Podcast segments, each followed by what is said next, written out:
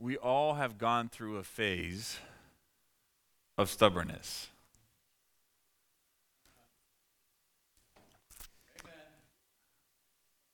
Some of us are still in it. Um, but we have all, at some point, one way or another, have gone through a phase of we've said these words You can't make me. I mean, can you think of, about a time where you stated those words to somebody that have asked you to do something? I mean, I have a eight-year-old at home, and sometimes he won't dare say, "You can't make me." But the word no is pretty much the same thing, right? Victor's not here to defend himself, so I won't pick on him. But we have all, at some, st- some place, some stage or another, we have all been guilty of saying these words to tell, in telling people of importance or and or of authority. You can't make me. You know that's biblical? God can't make you do anything you don't want to do either. Let that sink in for a minute. He could make you, but he won't. God can make you do anything he wants you to do, but he chooses to give you and I that choice to be able to choose which path we want to take, even if it is the long way around. When he says all you have to do is go here. And as a result of our stubbornness, as a result of our cho- choosing of, of not wanting to heed his counsel or his directives, one of the main causes of or result of this is our lack of sleep. Did you know that insomnia is a multi billion dollar industry in this country? If I were to ask you how many how much do you think it costs the U.S. in its economy per year to deal with insomnia? How many of you think it's in the high hundreds of millions? How many of you think it's in the billions? Okay. A little higher. How about this one? $63.2 billion a year. What this amounts to is that for every employee that suffers from insomnia, there's an average of a cost of $3,200 and 20, 3225 $3,225 per employee that doesn't get their right amount of sleep. I mean, I can ask you, please don't raise your hands because I see some of you yawning already. Like, Oh, I didn't, I didn't have my sleep. And, and some of us, when we don't get our beauty sleep, we become cranky. Right? And so then we, the first thing we grab is that nice warm drink that we are gotten ourselves accustomed to to get us that kickstart and and it becomes a vicious cycle. We begin compensating and, it, and we just keep on going down that hill. And, and, and please don't misunderstand me. I'm not talking about your personal habits here, but I am talking about what happens, the snowball effect it has on not just ourselves, but on environment, our society, the place we live, the place we work. There is a cost to that. And for, for those that own, own businesses, it's $3,225 more per employee because of healthcare costs. So here's some fun facts. 20% less sleep than 100 years ago. When we are to compare our sleep patterns compared to those of 100 years ago, today we sleep 20% less. Yeah, that makes sense, right? Technology. I mean, I, I, I come from, uh, yes, I, I, am, I am dating myself, and, and, and I don't think of myself as being old, but I was, I'm, I'm part of that generation that grew up without cell phones. And you know, when you leave them at, at home and you and you do things and you're like, oh man, I, I feel like there's something wrong, there's something missing. And, and they, they've become so part of who we are, they become, be, you know, there's ingrained in our DNA per se that if I don't, if I'm not doing anything, I'm wasting my time. 50% of those, or excuse me, 90% of those who are suffering from depression also suffer from insomnia. Depression is a very difficult disease to deal with because if you're in that boat, you don't want to admit it. And if you are in that boat and you do re- recognize, you don't want to reveal it. It. There's a stigma that, that comes along with mental health, and that's a whole nother ball of wax. Here's another one 10 million use prescribed medication for sleep. 10 million people use prescribed medications. That's not even factoring the over the counter medications, the, the, the oligo uh, gummies that we may choose to take or the, the um, melatonin, right? That's just prescribed. Hmm. Here's some more fun facts. The lack of marital relations is one of them is attributed to I'm too tired or I need sleep.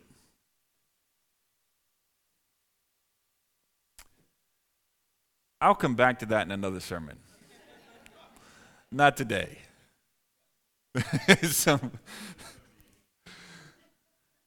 but you get the point. And as I mentioned earlier, we've become accustomed somewhere down the long, uh, uh along the lines that the busier we get, the more holy we become where we equate busyness with godliness. I can't think of a, a more false sense of, a more, a more false statement than this one. But did you know that there is only one animal in, that deals with sleep deprivation more than we as humans do? Only one. I mean, I have a dog at home, and every time I look at her, she's asleep.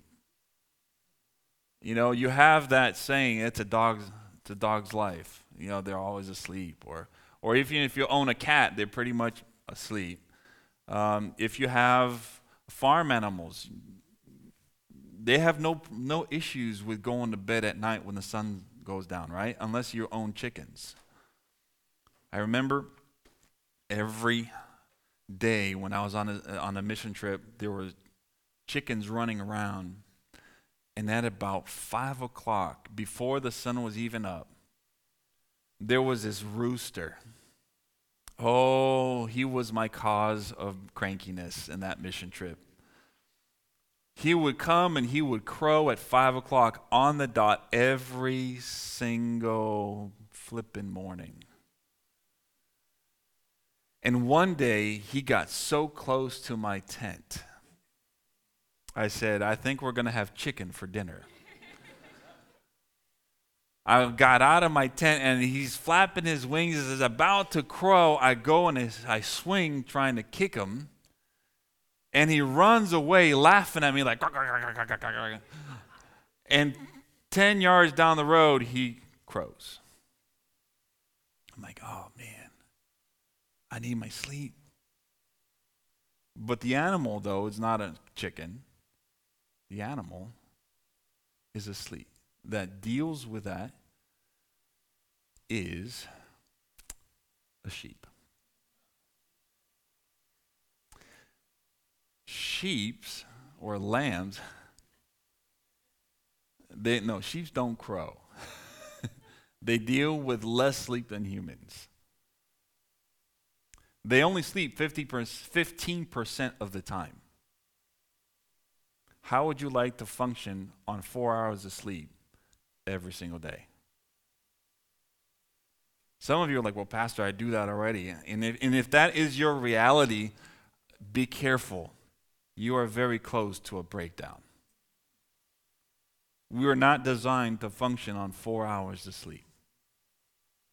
But sheep, they need the right environment in order for rest.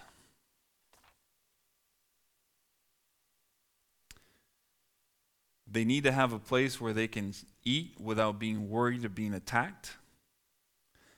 They need to be in an environment where there's no tension in the flock.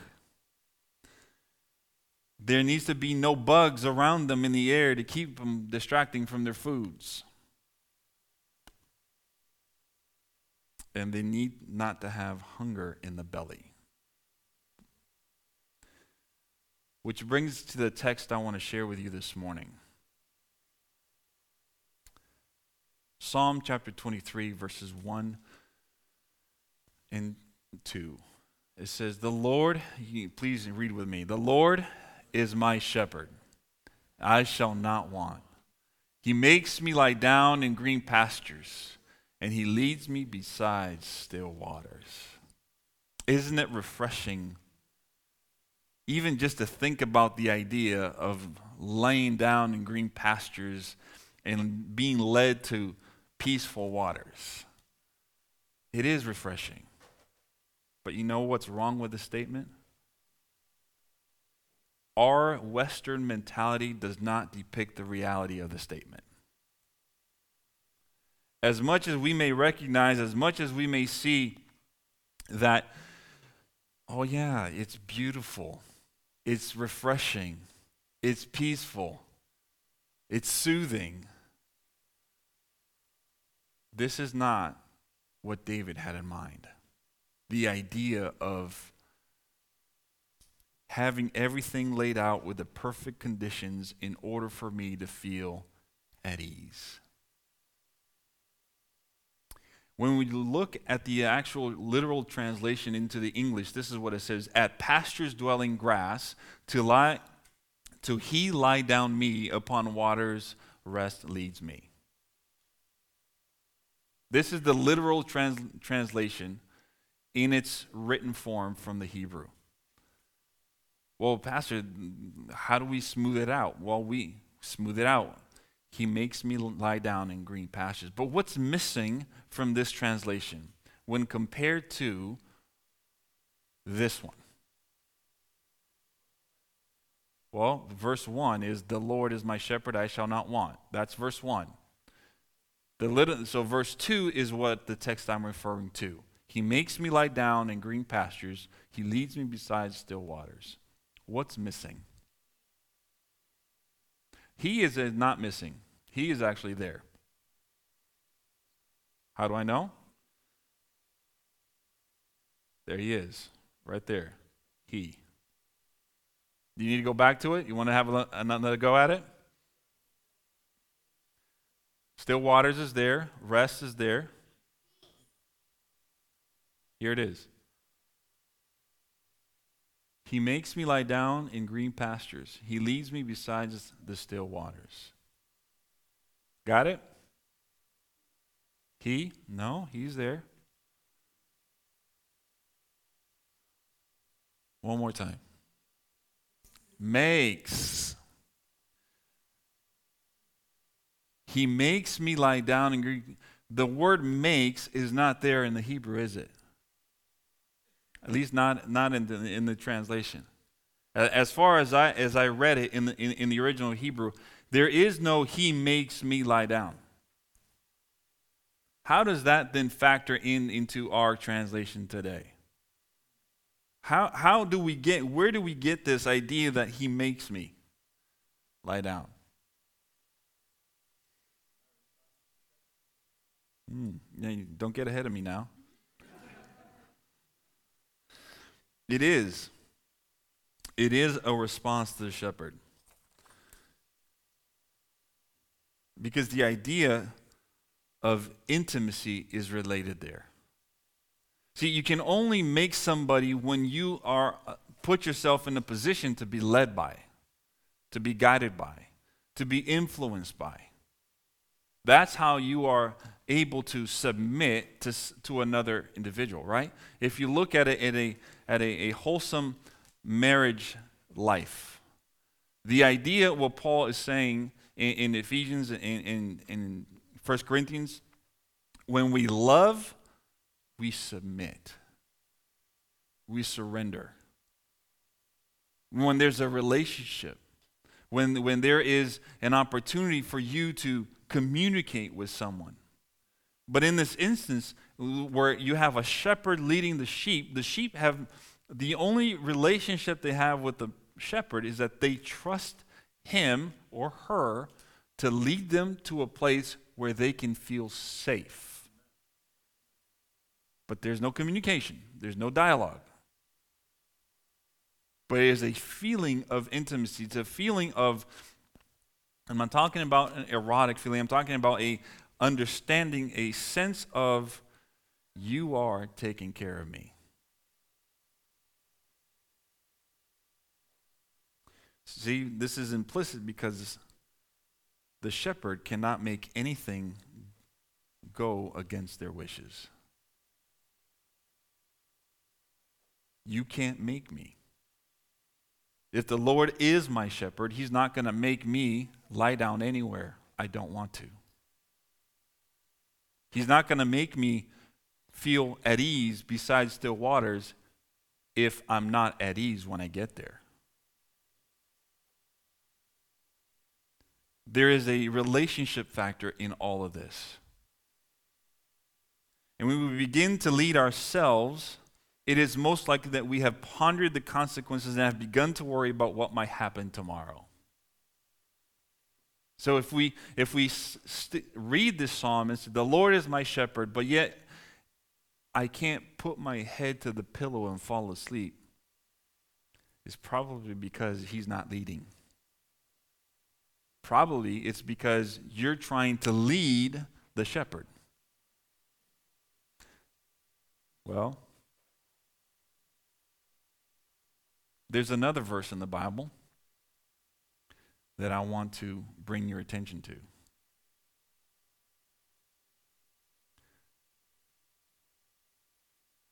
Is the word remember in Exodus chapter 20, verse 8, it says, Remember the Sabbath day to keep it holy.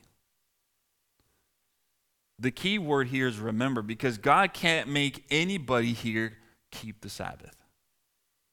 No one is being forced to keep the Sabbath holy. I'm not going to get into what that actually means because that's not the point. When God gave the Ten Commandments, He says, don't do this. Don't steal. Don't, don't commit adultery. Don't covet. Don't lie or bear false witnesses against your neighbor. Honor your mother and your father. You know, thou shalt not have any other gods before me. Thou shalt not say my name in vain. But when it comes to the actual day of rest, God can't make you rest. God can't tell you, he, He's not going to tell you and, and, and put you in a position that says, okay, now you sit here and you be quiet. That's how we treat, excuse me, that's how we treat sometimes certain things in life. You have to do this. God doesn't make you do anything that you don't want to. You'll pay the consequences for it. But he's not going to make you keep the Sabbath. He's not going to tell you, don't do this or don't do that. He says, remember. Because with the, the, the I wear a wedding band. Does this keep me from committing adultery should I choose to? No. But what does this wedding band do? What, what's its, its function? To, to remind me of a covenant relationship I have with my wife. And to tell others, stay away.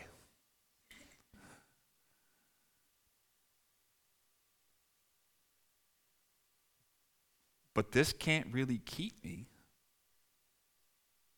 unless I remember. And so when we read this, this, this verse in, in, in the Decalogue, it says, remember, God can't make you observe it. Even though He created the world in six days, He took a break. And, he, and, he, and the world didn't come crashing down. What makes you think that your world will fall apart when you stop and smell the roses on the Sabbath? What gives us the idea that if we, oh, I got to get this done, and, and, but this is the only time I have? Take a break. That's what the Sabbath is for. It's to give you that ability to reflect on the blessing God has given you. But I want to show you through a video what green pastures look like. You know, the, the Message Bible talks about you, you bed me down this lush meadow, right?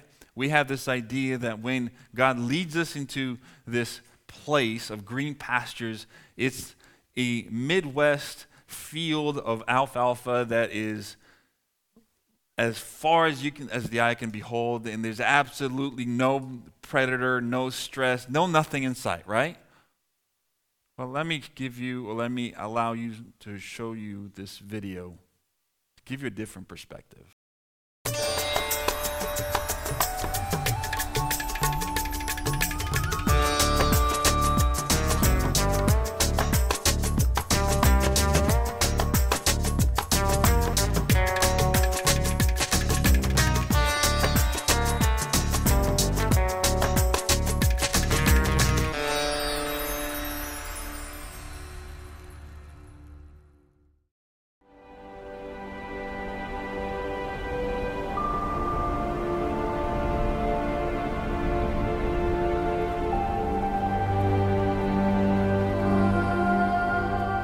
Of the shepherd lesson, I did want to look at one thing in the wilderness that will maybe surprise you a bit. Believe it or not, this is called wilderness, midbar, but it's also called green pastures. Now, when you take a Westerner here the first time and you look at this, you find people say, well, I don't know that I can go there. Because the Psalm 23, the Lord leads me into green pastures, has been pictured as belly deep alfalfa. Well, you haven't seen any belly deep alfalfa. And from biblical time to today, it's rare to see a flock in the farm country. There isn't a lot of farm country in this culture, and so farmers kept the shepherds out as much as they could. Maybe they would come in a little bit after the harvest to glean what was left, but you don't want sheep where you can farm. This is the land of the shepherd. Right on the hillside across from us, you can see those grazing trails cut there by sheep maybe as long ago as Abraham's time. They're spaced so that an animal on one path and an animal on another can reach right to the middle between them. That determines the distance, so you can graze an entire hillside. And the shepherds lead their sheep across that hillside slowly, grazing what's there. Now, you look at it from here and you say, what's there? In fact, I remember my first impression. I woke up one morning, I was sleeping out in the wilderness, and I remember waking up, watching a flock of sheep on a hillside like this, and my, my feeling was, what are those rock eating sheep? I mean, what do they eat? How can you call this green pastures? Well, the answer is there's a small amount of moisture present here. They get a little bit of rain every year, not much, but a little. Second, there is humidity in the air, especially in the evening breeze, like right now. You can feel it coming from the west off the Mediterranean. There's moisture in the air. That moisture, combination of the rain and the humidity, condenses or drips along the edge of these rocks here. And if you notice, right around the rocks, almost always next to the rocks, you get little tufts of green. Get one a moment. That's what we refer to as the green pastures. So the shepherd looks for a hillside. That's exactly what she was doing. Look at that flock across from us there. Just stunning. Those two shepherd girls have found a hillside that either was exposed to the wind or had that small amount of rain. And they move that flock across the hillside, and it's one mouthful here, walk a step or two, another mouthful, another mouthful, another mouthful. Now that changes the green pasture image a little bit, besides the picture changing radically. Green pastures are not everything you need for the rest of your life. If you make that belly deep alfalfa, then what God is saying, if you follow me, I'm going to plunk you down and you'll never have to move an inch the rest of your life. Just reach out and grab it. Tell me that your life with God has been like that. Worry, said one rabbi, is dealing with tomorrow's problems on today's pasture. In the desert, you learn the shepherd will get you what you need for right now. Ten minutes from now, you trust the shepherd. Just enough.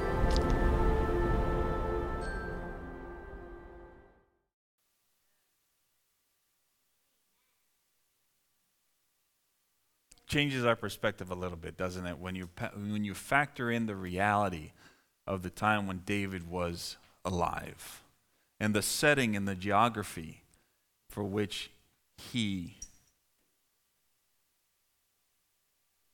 lived.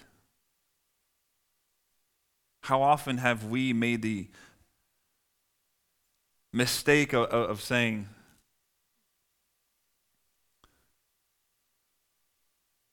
How often have we made the mistake of saying, Lord, oh, if I can only lie down, I would be at ease? Our idea of, that would also be contrary to the very first verse that we read in, in, in, in, excuse me, Psalm chapter 23, verse 1, where it says, The Lord is my shepherd, and I shall not want. The shall not want is not a permanent statement of blessings or a condition of always having what you need, but his having what you need at that moment in time. And so, therefore, when we go ahead of the shepherd and we begin to ponder the idea and the consequences of what might happen or what could happen or what might, might be tomorrow, we begin what the Greek here in this text in Matthew chapter 6, verse 25, when Jesus was saying, I therefore say to you, do not worry. You, did you know that in the Greek the word worry means to divide the mind? If, you, if we take our mind completely out from God and our dependence on Him, we divide our mind to begin to think, okay, God, you got this aspect of my life, but I, I, I've taken the lead on this one we've set ourselves up for failure. And this is what Jesus is saying. Therefore, I say to you, do not worry about your life. Don't divide your mind about what's going on. What you will eat or what you will drink, nor about your body, what you will put on. Is not life more than food and the body more than clothing? See, there there are things that we begin to grab a hold on to that we value to be of importance because we have conditioned ourselves that if I can control this, I'm good. We, be, we begin to act like stubborn children when we don't allow God to lead. We begin to say, You can't make me. And God will say, You're right, I can't and I won't. And I will allow you to make your own mistakes. I will allow you to go down this path. I will allow you to go and see for yourself what the cost of this will be. But I'm here if you need me. You know, many times we have put ourselves in that position that we have taken the decisions without going to God. This morning, I want to leave you with just one question. We're not going to do roundtables this morning. But what's dividing you? What's dividing your mind at this very moment that you need to turn over to God? There are things going on in your life, and, and believe me, there are plenty of things going on in mine. But in your own life, what's taking your mind away from God being able to lead you to for you to be able to get that morsel of food or whatever it is of you what you need just enough so you can feel at ease so you can feel safe to eat so you can feel safe to sleep so you can feel safe to be led what's keeping you from that we all have different we all have are in different places. We're all in different circumstances. We're all in different stages in life. But this morning we have a shepherd who wants to lead you. He wants to lead you to that place where you can get that just enough to get you through until tomorrow. He'll lead you again and again and again. See, we have to stop thinking that God is going to lead us and then leave us because we've reached our destination. We have not. As a matter of fact, He's going to lead us. And as long as we continue to trust in, in allowing Him to lead us, He will do it over and over and over to the point that no matter what comes your way, you will sleep soundly at night. There's a story of about a kid